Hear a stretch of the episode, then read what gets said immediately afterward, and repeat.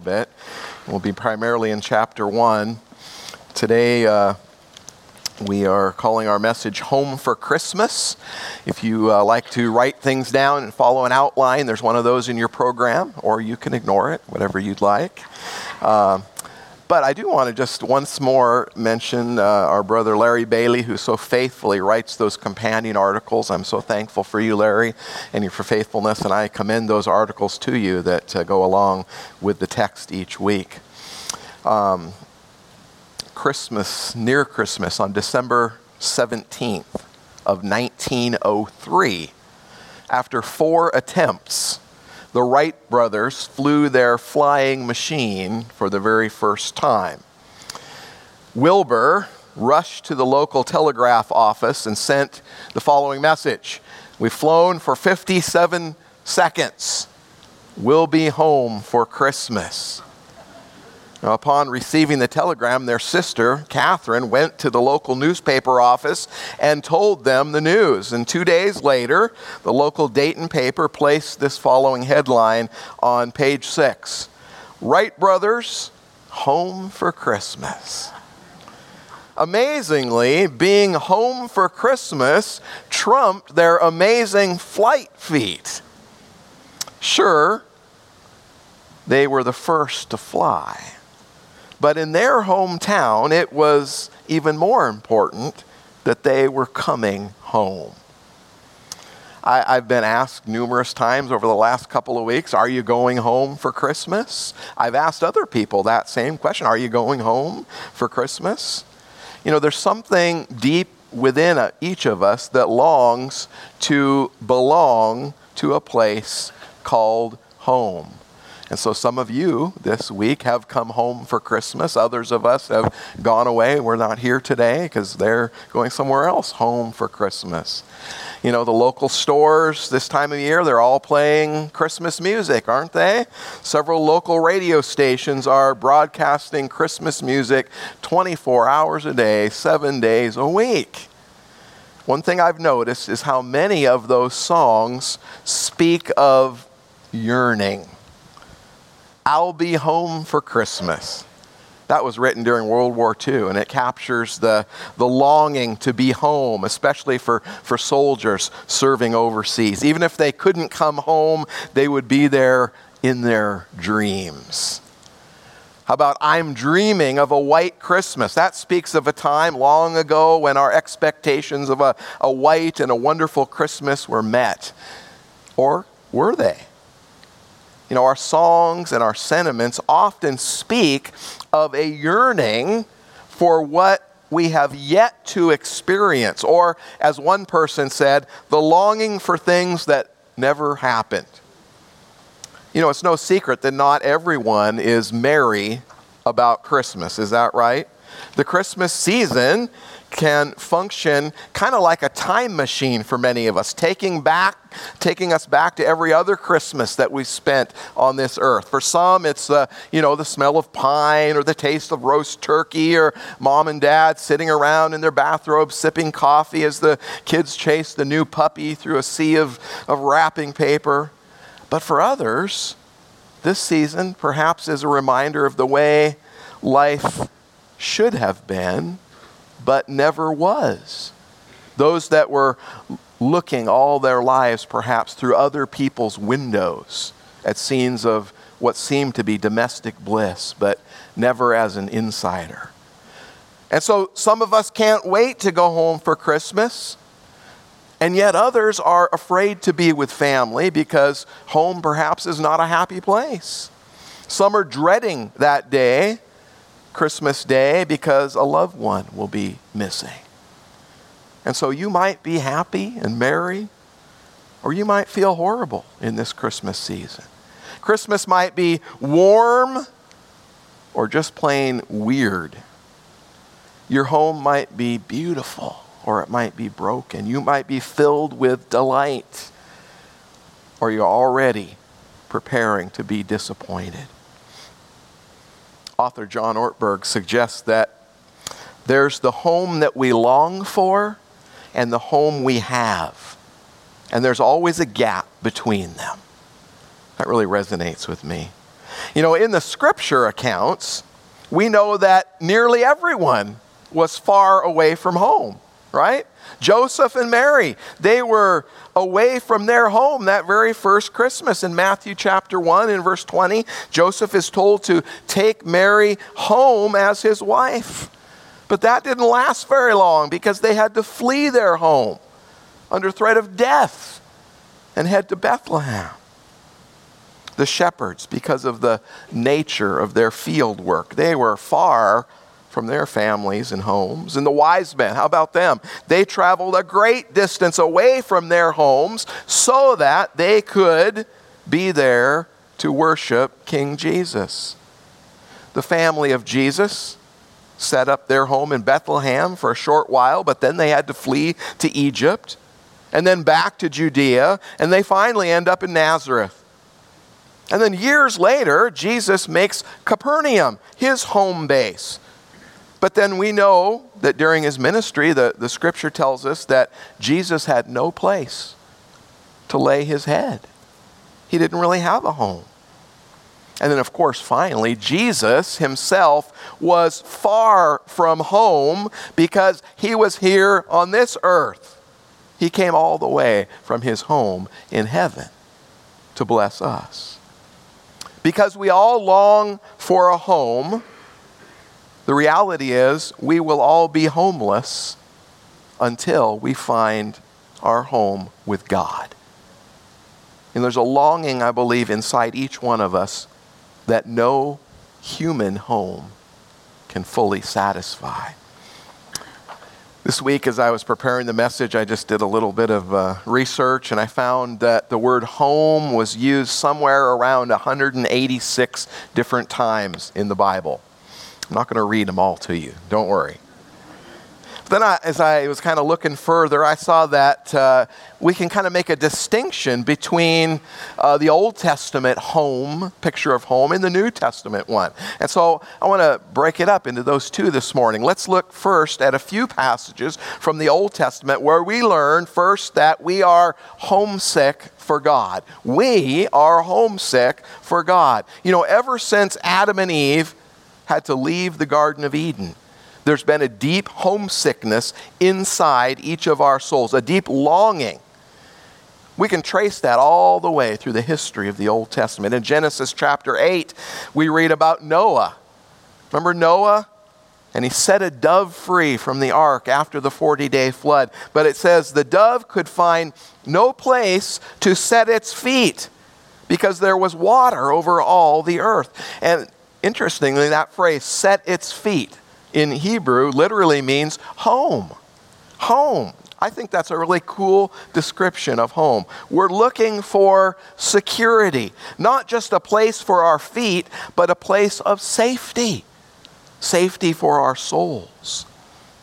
The psalmist observes the sparrows and swallows finding homes and he longs for that same sense of security. In Psalm 84 and verse 3, it's almost as if he's jealous of the birds because they have unlimited access to the home of the Holy One. Listen to this. Even the sparrow has found a home, and the swallow a nest for herself where she may have her young, a place near your altar. O Lord Almighty, my King and my God. Blessed are those who dwell in your house. They are praising you. Isn't that a great picture of home? Dwelling in the presence of the Lord. In Psalm 90 and verse 1, Moses, Moses, who spent much of his life wandering in the wilderness, declares that home is where God is. He says, Lord, you have been our dwelling place through all generations. God Himself is home for Moses. In Psalm 91, it echoes that same sentiment. He who dwells in the shelter of the Most High will rest in the shadow of the Almighty. I will say of the Lord, He is my refuge, my fortress, my God in whom I rest. Isn't that a great picture of home and safety and security? And then the very last verse of the Old Testament in Malachi chapter 4 and verse 6. It pictures a day in which houses are transformed into homes, when the hearts of fathers are turned toward their children, the hearts of children toward their fathers. Do you see the picture of home there? Because we are homesick for God, our Christmas celebrations, no matter how grand they are, are often incomplete. Even if we could return to a place where everything seemed complete, we would find something or someone is always missing. Author Martin Copenhaver writes about this. He says this We are homesick, not for some home of our past, but for a home we have never seen and cannot readily imagine. This is something more than nostalgia and more profound as well, because what we long for is not merely a Christmas from our past, but a gathering up of our past, present, and future into a harmony that is not achieved in the days of our lives. What we long for is to have the broken and scattered pieces brought together in ways that are, we are unable to do so. And that is why I've concluded that our homesickness is in some way a yearning for God. And so we are homesick for God. Now, if the Old Testament shows our homesickness for God, a case could be made then that the New Testament depicts God as homesick for us. Think about that for a moment at its core, that's really what Christmas is all about. John chapter 1 in verse 14 is one of the most startling verses in the Bible. Let's read this passage together from the screen here. John 1 14. The Word became flesh and made his dwelling among us. We have seen his glory, the glory of the one and only Son who came from the Father, full of grace and truth. Amen. God's Word. God makes his dwelling with us. Well, a grandfather was visiting his little granddaughter on one Christmas when he walked into the family room and he saw the toddler standing up in her playpen crying.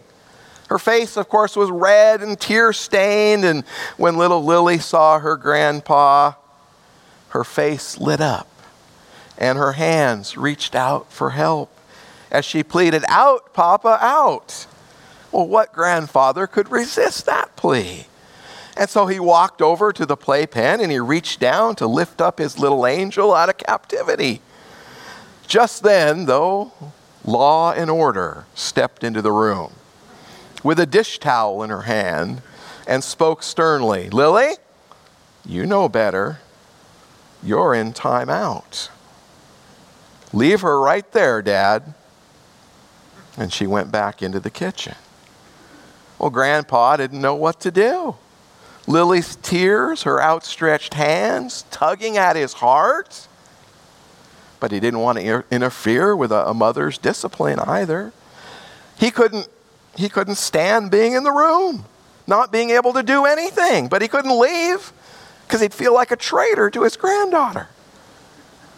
But then Grandpa had an idea. Since he couldn't take Lily out of the playpen, he decided to climb in with her. Isn't that an awesome story? And you know, friends, that's a, an awfully good picture of what Jesus did for you and for me. He climbed in with us. The first part of verse 14 says, The Word became flesh. That is the single most unique quality of Christianity that makes it different from any other religion. God becomes flesh. The Message Bible, a, modern translation, puts it this way The Word became flesh and blood and moved into the neighborhood. I like that. The NIV says that Jesus made his dwelling among us. which literally means that word dwelling means to make one's tent. So to say that Jesus pitched a tent, that implies that he wants to be on familiar terms with us. He wants to be close by us. He wants interaction, dwelling. Dwelling among us. That word dwelling is the same word used for tabernacle in the Old Testament. You remember that? That the tabernacle was a portable tent where the glory of God dwelt in the days before the temple was built in Jerusalem. God dwelt among us. You know, after spending three years with Jesus, his disciples had finally found a home in him, right? The security, the safety of Jesus, dwelling with them physically all the time. Being with him gave them a sense of belonging and identity and purpose. And then all of a sudden in John 14, Jesus announces that he's leaving them. What's that about? And it really shakes them up. And so he says to them, Do not let your hearts be troubled. Trust in God, trust also in me. And then he goes on to tell them about a home, a home that he is going to prepare for them. Listen to these words In my Father's house are many rooms. If it were not so, I would have told you. I am going there to prepare a place for you. And if I go and prepare a place for you, I will come back and take you to be with me, that you also may be where I am. Isn't that a magnificent picture? And at its root, do you know what those words are? They're, they're really wedding words. Wedding words. Jesus is the groom, and he is making a place ready for his bride. You see, friends, we are the bride, the church that has been bought with a price. And when the time is right, he will take us to that home that he's prepared for us, where we can be with him forever. That is the promise of our Lord Jesus. And there's only one way to get there, and that is to move from the cradle of Christmas to the cross of Calvary. Jesus said it like this in verse 6 of chapter 14 I am the way and the truth and the life. No one comes to the Father except through me. You see, Jesus went to the cross so that we could come home for Christmas. Later in this same chapter, Jesus spoke these stunning words in verse 23 of chapter 14. If anyone loves me, he will obey my teaching. My Father will love him, and we will come to him and make our home with him. God wants to make his home in your life and in my life. And when we trust and obey him, he does come and make his home in our hearts. You know, it's an interesting irony, isn't it? That Jesus has prepared a place for us, a room for us, if you will, when there was no room for him when he was born. Despite the fact that we kicked Jesus out of the world, Jesus invites and invites and invites us to come to his home. Jesus said that there is a place for those who believe in him. In fact, he left the disciples in order to get some rooms ready for them. And so, friends, we are all searching for home. But part of the problem is that many of us are too tied to this place we often think that this is the land of the living and that when we die, we go to the land of the dead. But that is the opposite of the real truth. And the real truth is that this is the land of the homeless. the land of homelessness. And when our life here is over, we are transferred to another abode, another living place. And it's either a home of eternal joy or a place of permanent separation from God and all that is good. There are really only two possible destinations. The Apostle Paul clearly understood where home was when he wrote in 2 Corinthians 5, beginning in verse 6 As long as we are at home in the body, we are away from the Lord. We are confident, I say, and would prefer to be away from the body and at home with the Lord. You see, Christmas is all about God's homecoming. We couldn't get to God, and so God got to us. One of the titles for Jesus is Emmanuel, which means what? God with us. When Jesus was born in Bethlehem, the creator of the universe came home to creation.